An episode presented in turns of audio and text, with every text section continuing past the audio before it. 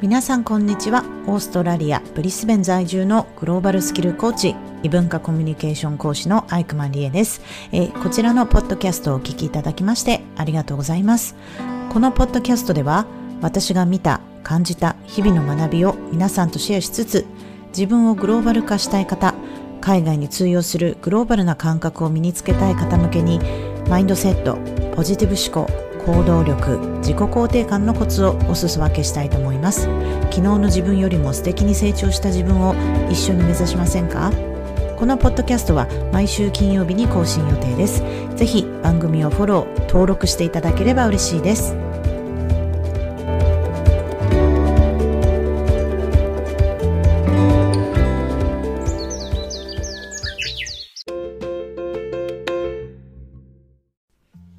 皆さんこんにちは。オーストラリアのブリスベンから配信しております。グローバルスキルコーチ異文化コミュニケーション講師のアイクマリエです。なんと今日はこちらのポッドキャスト100回目という記念すべき回になっておりますが皆さんいかがお過ごしでしょうか？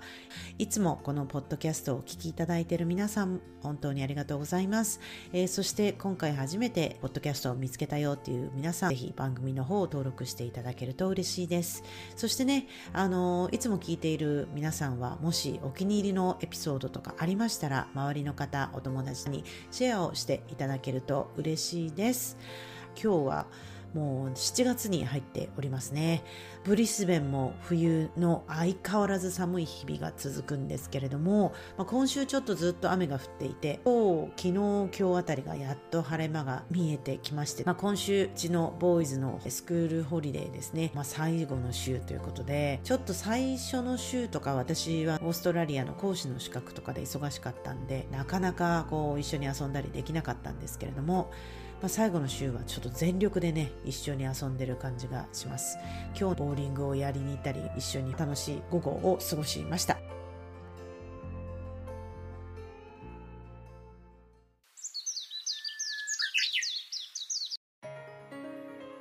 今日のトピックに入りたいと思います。まあ、今日もう記念すべき100回目でね、何をお話ししようかなってすごく悩んだんですけれども、やっぱりいつも通り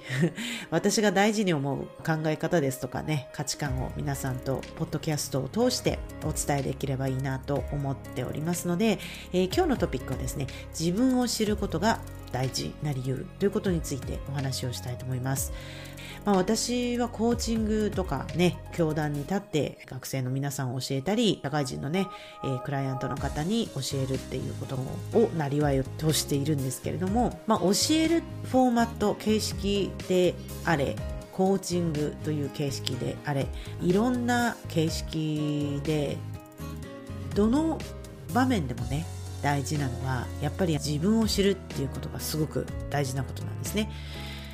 なんでこれが大事なのかっていうとまず自分の立ち位置がわからないとその次にどんなアクションをとっていいのかわからない。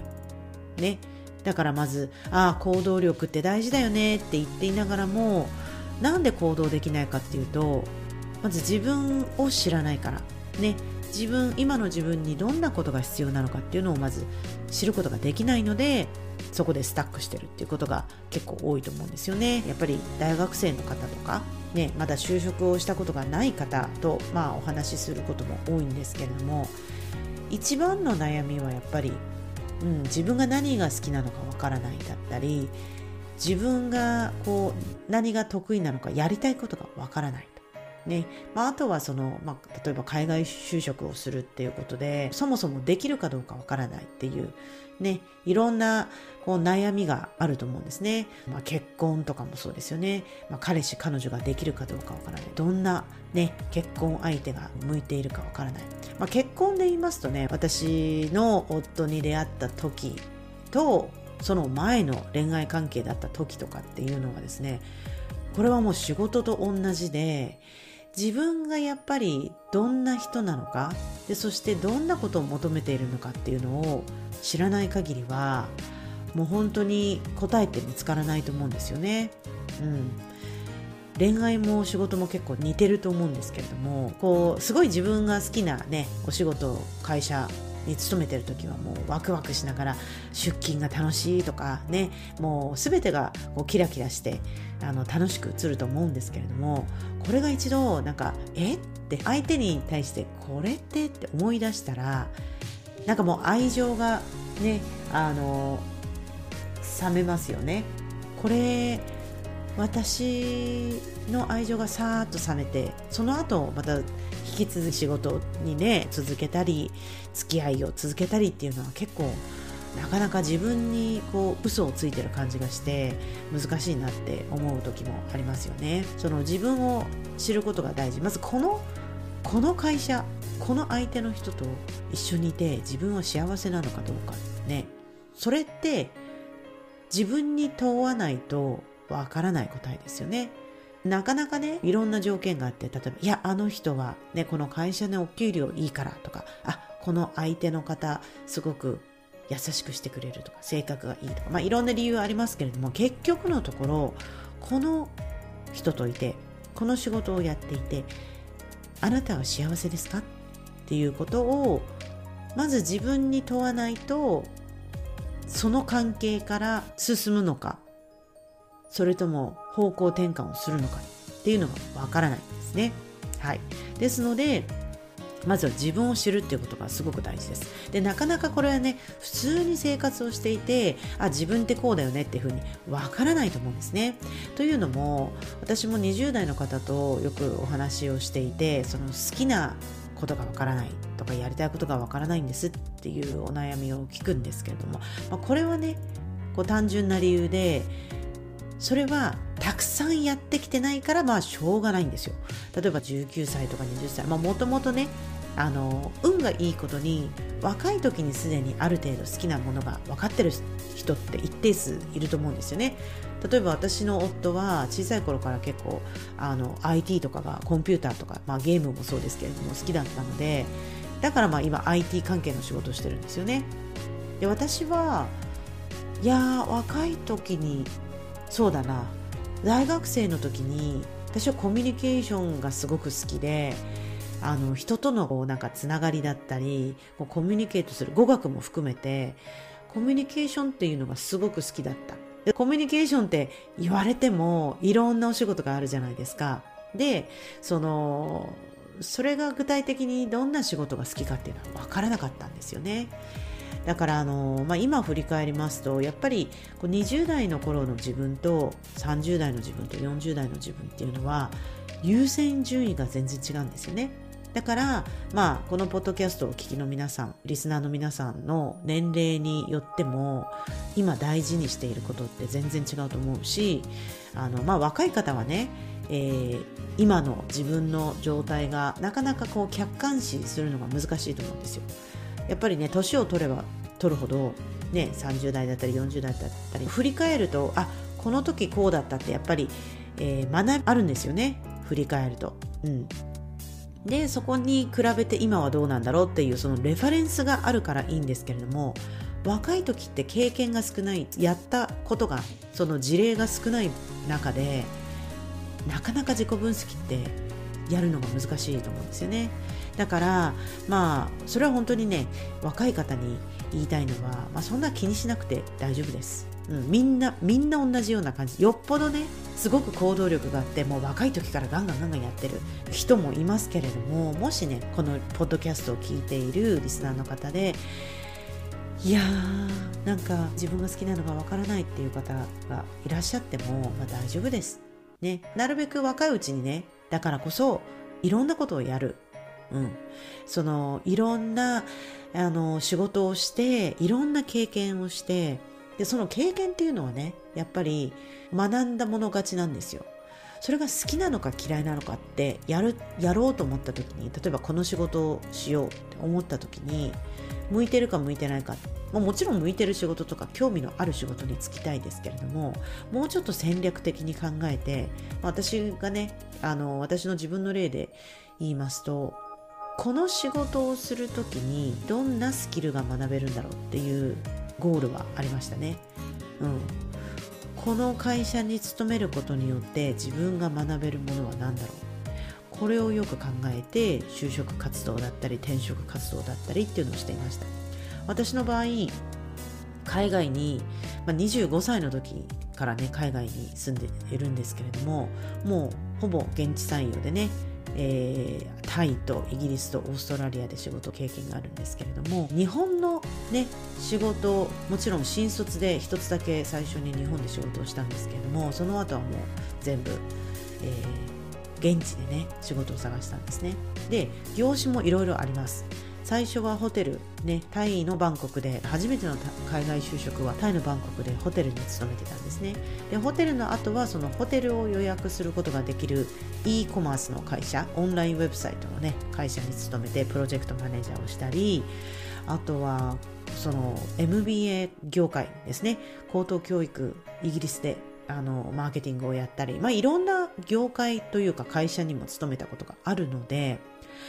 だからこそ自分がこの仕事は好きだったりとか、こういう仕事はやっぱ嫌いだなっていう。まあ、最初のね、私日本の仕事が、えー、貿易関係でコンピューターのハードウェアの輸入の会社だったんですね。で、そこで私は台湾からこうコンピューターのサーバーだったり輸入して買い付けの方バイヤー担当だったんですね。でその時の経験がですね、まあ、いろんなプロダクトがある中でアメリカのハードディスクアメリカから、ね、仕入れてる人もいるしあの他のところから仕入れてる人もいるけれども私が担当していた台湾のサーバーっていうのは人気がなかったんです無名だったんです。他のハードディスク有名な例えばインテルとかあのねシーゲートとかそのハードディスク有名だったらやっぱり売れやすいんですけれども私が担当するのって無名のねその OEM って言って物を仕入れて、まあ、ブランディングは後からつけるみたいな感じで。だから無名なのをどうやっていかにねこう紹介して買い付けして売るかっていうことをやってたんですけどすっごい難しいんですよね。で売れるかどうかわからないし売れるためにはまあそういう準備もしなきゃいけない。でまあそういう仕事をしていて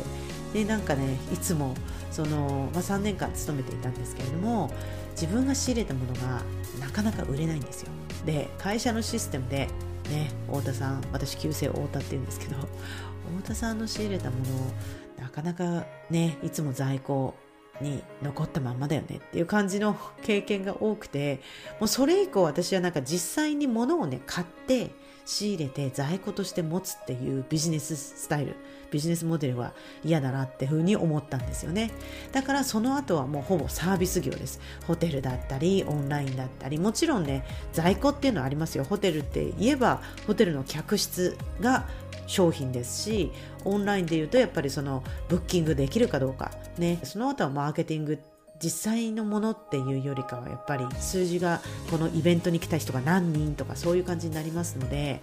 実際のね商品をもう持つことがないと、まあ、そういう感じでね自分がやっぱりこれ向いてるとかこれが好きっていうのもやったことがあるから分かるんですよ。やったことがない状態の時は好きか嫌いか分かんない。ここがねちょっと大事なポイントです。だからあの若い方まだその実体験の数がもうそもそも少ない人はまずはやってみる。ね。このやってみて好きか嫌いかをフィルターできることがまあ次のステップになるんですね。でまあそれをもってしてじゃあ自分ってどういう人なんだろう。これが向いてるこれが向いてない。いやこの仕事やった時はもう楽しかったなっていうのかいや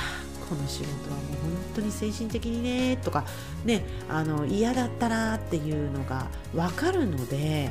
あの本当にね行動なくしてはこの自分を知るってことはまず難しい